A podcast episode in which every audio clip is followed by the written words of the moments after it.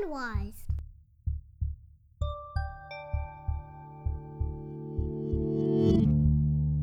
Hello and welcome to MindWise Podcasts. This is Irie, and together with Venya, we will be sitting down with Dr. Anselm Fuermaier, who is a researcher and an assistant professor at our department. So without further ado, let's proceed to the interview.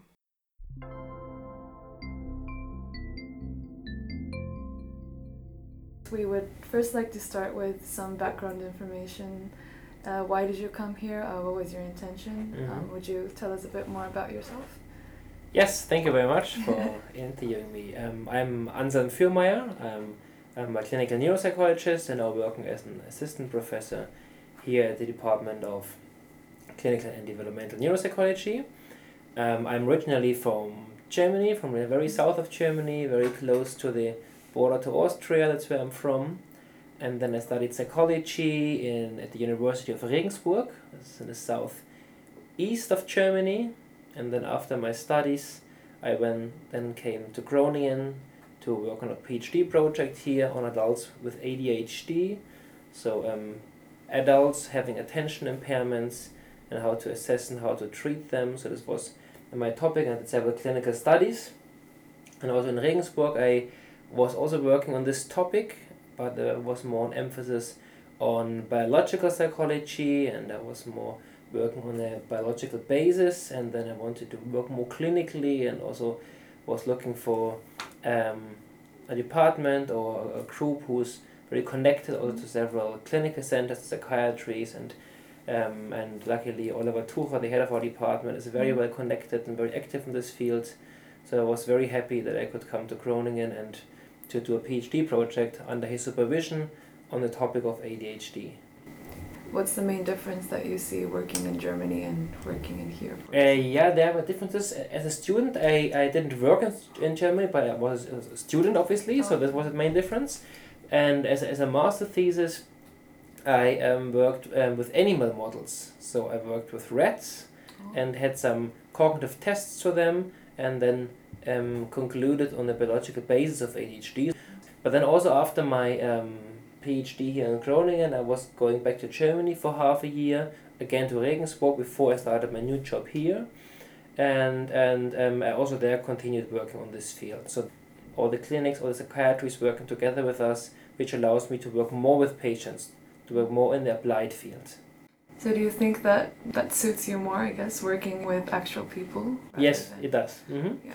Because in all my research and articles, I'd like to emphasize really the conclusion or the implications for real life functioning. I don't want to stick on an experimental level. I like this methodological point of view, the way of thinking, the methodological rigor, but in my research, my goal is to apply it to the external world. So this is very important to me, that I work on a clinical condition and do patients-based research. And you also work with traffic psychology. Mm-hmm. So how did you move into that from ADHD? Mm-hmm. So what I'm doing now, first of all, I have two lines of research. My ADHD line I still follow, and then I'd like to do clinical studies in the field of traffic psychology. For example, we have research questions whether older people and older people with cognitive impairments, for example, older people with dementia, Alzheimer's dementia, or Parkinson's, or different kinds of dementia, whether they are still able to drive a car safely. And to explore this research question, we like to apply our methods. For example, if we do a clinical interview with them, can we then conclude whether this person can drive a car safely or not? But then we also know that we need many cognitive abilities to drive a car. So we could also do a neuropsychological assessment with them and assess attention, planning, inhibition, memory, and see whether these cognitive tests tell us something whether this person can drive a car safely. Or finally, we can also use different methods. We can also use a driving simulator. What is an experimental method, and see whether the performance, the behavior in a driving simulator, again, tells us something whether this person can drive a car safely. And this exactly combines my expertise and my interest. And one very recent study we had, we assessed many people with Alzheimer's disease, and we had a neuropsychological assessment, we had driving simulators, They have other kind of methods, and then they also did a test on the road to test whether this person was able to drive a car or not, and then we looked whether our measures in the laboratory can predict the behavior on the road, and this worked out very well. So what would you say are the implications of ADHD on driving? Would you say the inattention is the problem, or do they drive more recklessly, or what were some of the findings that you... But there's not so much research, clinical studies in traffic psychology. This was only developed recently. And with regard to ADHD, we also did studies in which we looked into literature and collected all information we have to see how and if people with ADHD show any different or adverse driving. And we also applied, again, several methods. We looked in self-reports, we looked in studies who asked patients, who asked parents of patients, and we did cognitive tests with them. We looked in literature, who used cognitive tests and correlated with driving performance, and we also looked in studies who used driving simulators and looked how people with ADHD behaved in driving simulator. And with all these studies, what we collected and what we wrote together, we concluded that indeed, people with ADHD show different driving on the roads, also on self-reports. They show more speeding, for example, more traffic violations, more risky driving, also a bit more reckless driving. We also showed in studies on cognitive tests that their attention performance was correlated with driving performance. Mm. So the worse the attention was, also the worse the on-road driving performance was, and in the driving simulator, for example, how well can you keep the car in the middle, how much do you deviate from the middle, and also the people with ADHD showed them more traffic violations, more adverse driving and different driving. So yes, there are many variables and measures where you show differences. The problem is it's very hard to conclude on an individual basis whether this person shows dangerous or unsafe driving. On a group level, you can likely do it. If you have 100 people with ADHD and 100 people without ADHD, it's likely on a group level there's a difference. Mm-hmm. But on an individual basis, you cannot conclude.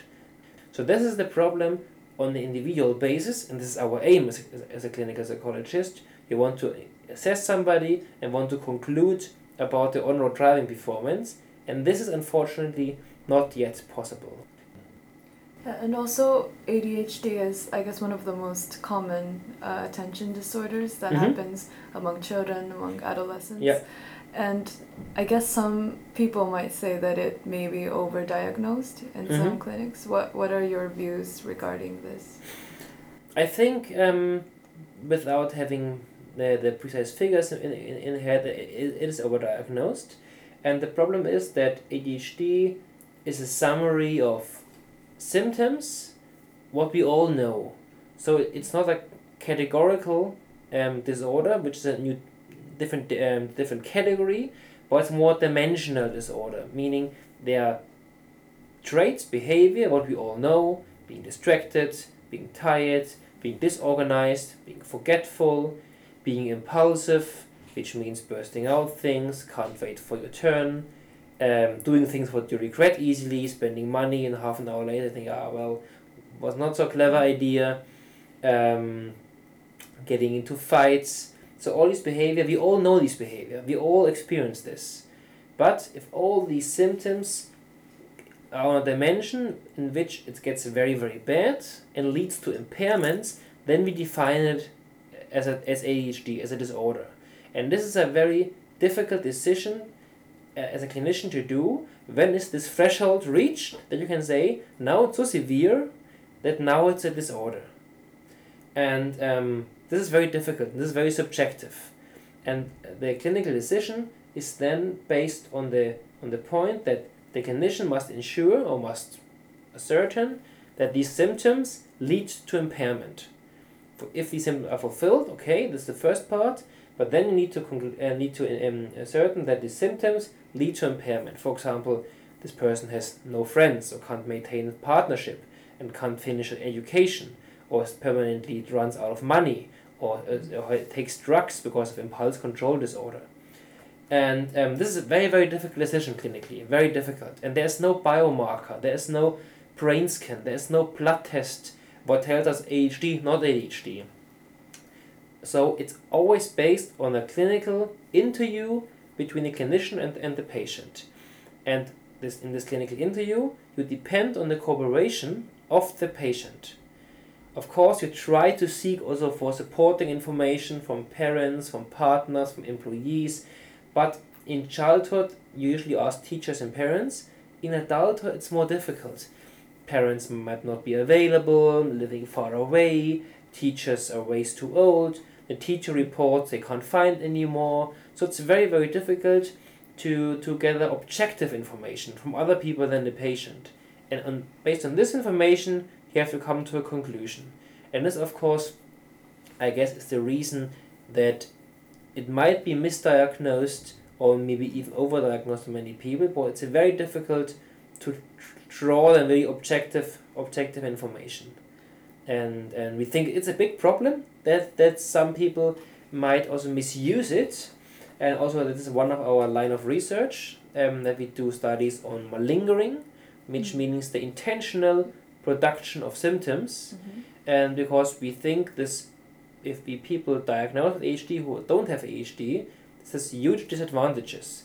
This causes costs for the society, this burdens our health system, this also then leads to public stigmatization, because if you see people who don't have ADHD but who have a diagnosed ADHD, you may lose the trust. You may lose your opinions about ADHD, which might diagnose people actually having problems. And I saw many hundred patients who are really struggling, who really have problems. But if a certain part is misusing this or the overdiagnosis, this leads to a big problem. So therefore, we are also doing research in this field to improve the diagnostic process, also differentiating between people who actually have ADHD and people who might have attention problems in a normal range, who might exaggerate or might even feign the symptoms. Yeah, for those who might not be quite familiar with the malingering or faking of ADHD, what do you think might be some incentives that people might fake the symptoms of ADHD? Do you think it's common in students or even common in adults? Yes, there are definitely incentives. That's also part of the definition of malingering. So malingering means intentional production of symptoms or exaggeration of symptoms driven by an external incentive. It must be intentionally driven by an external incentive. So what could this be?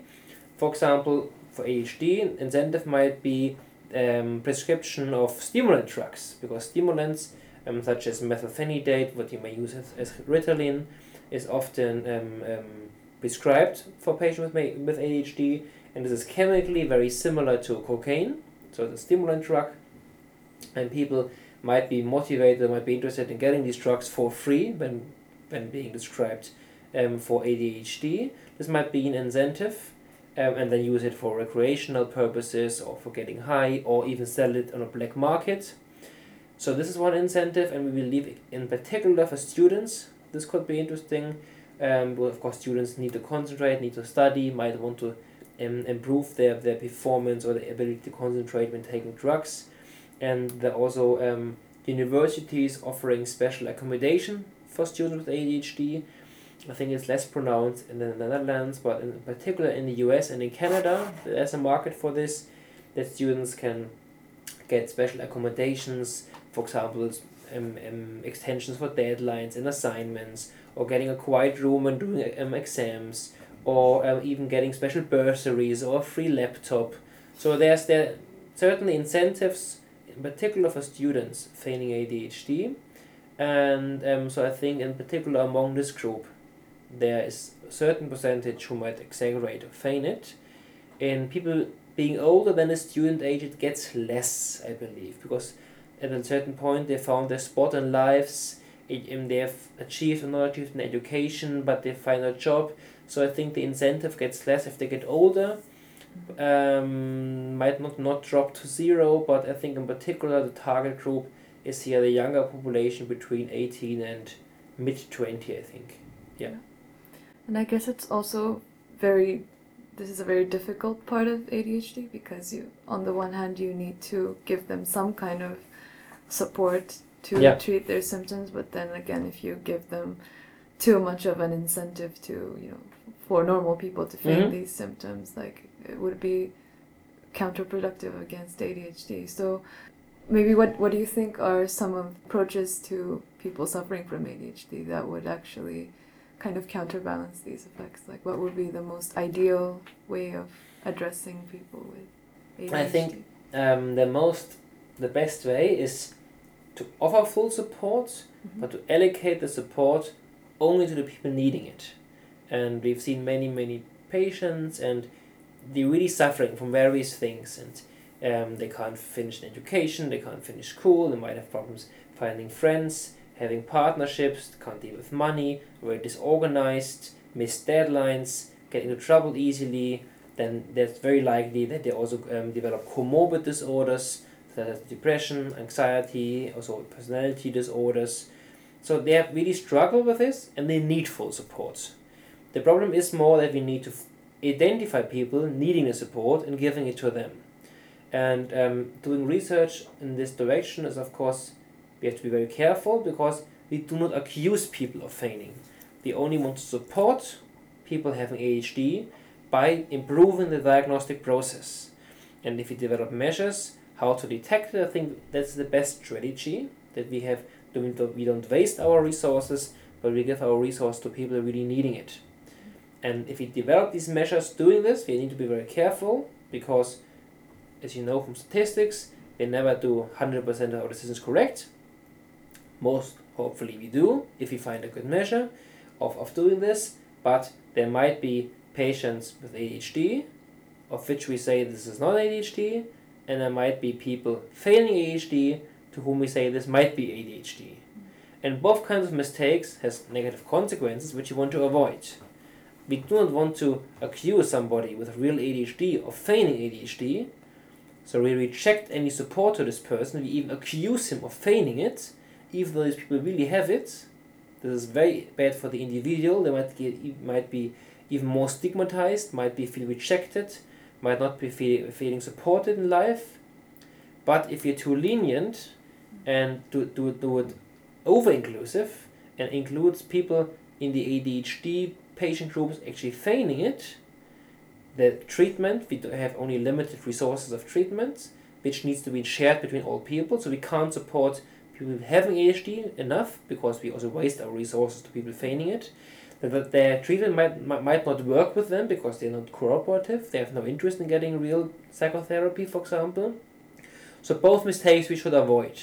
And I think research should go in this direction, improving the diagnostic process to find really measures which identifies people having ADHD, identify people having impairments, and then based on the impairments, on the individual level, conclude on the right form of treatment for these people.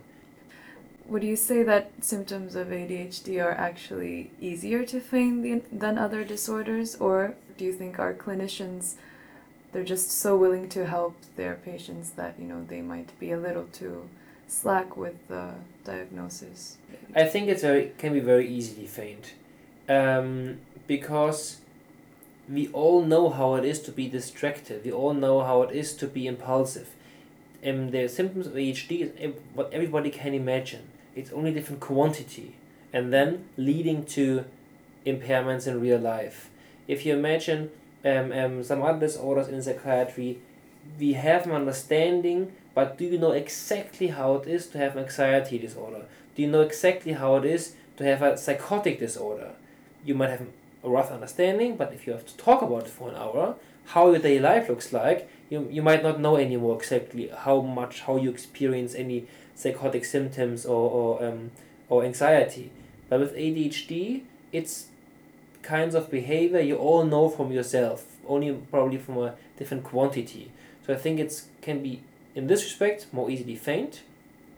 And also a second reason, nowadays with all information provided on the internet, it's very easy to prepare yourself. If you take 15 minutes to Google about symptoms of ADHD, you might get immediately to DSM criteria of ADHD, you learn them by heart, and you actually know what kind of symptoms you have to report to the psychiatrist or to the psychologist. And I also think for other psychiatric disorders, there might be less incentives to feign an anxiety disorder, a psychotic disorder. I think there's not really a market for this. There's less stigmatization for ADHD. You get less stigmatized when having the label ADHD. People might not want to disclose a label, anxiety disorder, depression, schizophrenia, but people are less concerned with disclosing the diagnostic label ADHD, which makes it also more interesting to feign. Yeah. That's also an interesting point, because usually when something is a disorder, people tend to they don't want to be associated with it, but the fact that, you know, people don't really mind having the diagnosis of ADHD, like, do you think this is also because people don't consider it as an actual disorder, or people don't take it seriously enough? That's a good point, yeah. I think this could contribute to this. You also did research on the public attitudes towards mental illness, and we found out that the label ADHD is far less stigmatized than, for example, other disorders such as mental disorders, such as depression. And what is the reason for this? It's difficult to say. I think one reason is nowadays ADHD is all over the media, and it's a developmental disorder beginning in childhood, and then going through adolescence to adulthood. So many people know somebody with ADHD. So it's very dominant in classroom, in college, at workplace, in all domains of daily living. It's covered in the media, so everybody knows something about it, which makes it somehow part of society, which makes it rationalized, it makes it very normal in a way. And then I think also a reason is, same argument what I said before, that these behavioral characteristics is behavior what you know also from yourself. What could be the reasons why ADHD is now all over the media? Then I think that nowadays in society we live in very much pressure to perform, to function, on children in early age, but also in college and later in adulthood. What society expects from you, to be successful at work and in your private life, and to be so. Then basically cognition and being attentive is very important to function in your society. And if you do not function very well because you might be distracted, you can't follow so long in doing mental work, then you might easily get a label of distracted, I'm inattentive, I might have attention disorder, I might have ADD or ADHD. And then with all the rather soft and vague diagnostic criteria, what sometimes increase the risk of overdiagnosis, then of course then the more and more people get diagnosed with ADHD, and this all then spread in the media and then emphasized, may lead to the fact that it's very dominant in the media nowadays. So if my work gets harder and I can't fulfill my task because the circumstances are so difficult, so isn't it normal that I have symptoms like ADHD? Yes, I think so. And this has something to do, I think, with all our cultural background, how we define society. And I think all in the psychiatric disorders are defined or based on the rationale that we expect from an individual to function in his environment, whatever this environment asks you to. And if this environment changes, we expect people to adapt. This is what we expect from human beings. And if people can't function in their environment, we call it a disorder. And this also can change. This is nothing written in stone. What we now think is totally normal might be in a different culture, maybe not normal, or might be totally raised too much or too less, or differently rated. So what we think is normal changes from cultural background, and changes also from the generation. What was 100 years expected from us might be different from what is expected now. For example, if you have certain symptoms, and these symptoms lead to the fact that you can't function in education, that you don't function in society in terms of organizing your own money, meeting deadlines, doing your administration, paying your rents, cleaning your house, doing the shopping. If you can't finish this all, if you're permanently messy, you can't find your things, you can't do your shopping, you miss the appointment with the bank, you can't finish education, you have problems finding friends, all these things, and you suffer from this, you're personally suffering, and society thinks, yes, this person has an advantage, then the society thinks this is a disorder, what we need to treat. And this, of course, you can criticize this, that society now tells what is normal. If you wake up and society changes, then all our disorders change. Then we can all throw our DSM away, but then we need to define it differently. So I guess as a concluding note, what do you wish to find out in the future in this field? What I wish to do is that I continue the research with my colleagues who are students with me, in particular Oliver Tucher and Lara Tucher, with whom I'm doing this, to improve the assessment of ADHD, to find very sensitive tests who help clinicians discriminating between people with ADHD, people who have not ADHD, and people who might want to exaggerate, who might feign ADHD.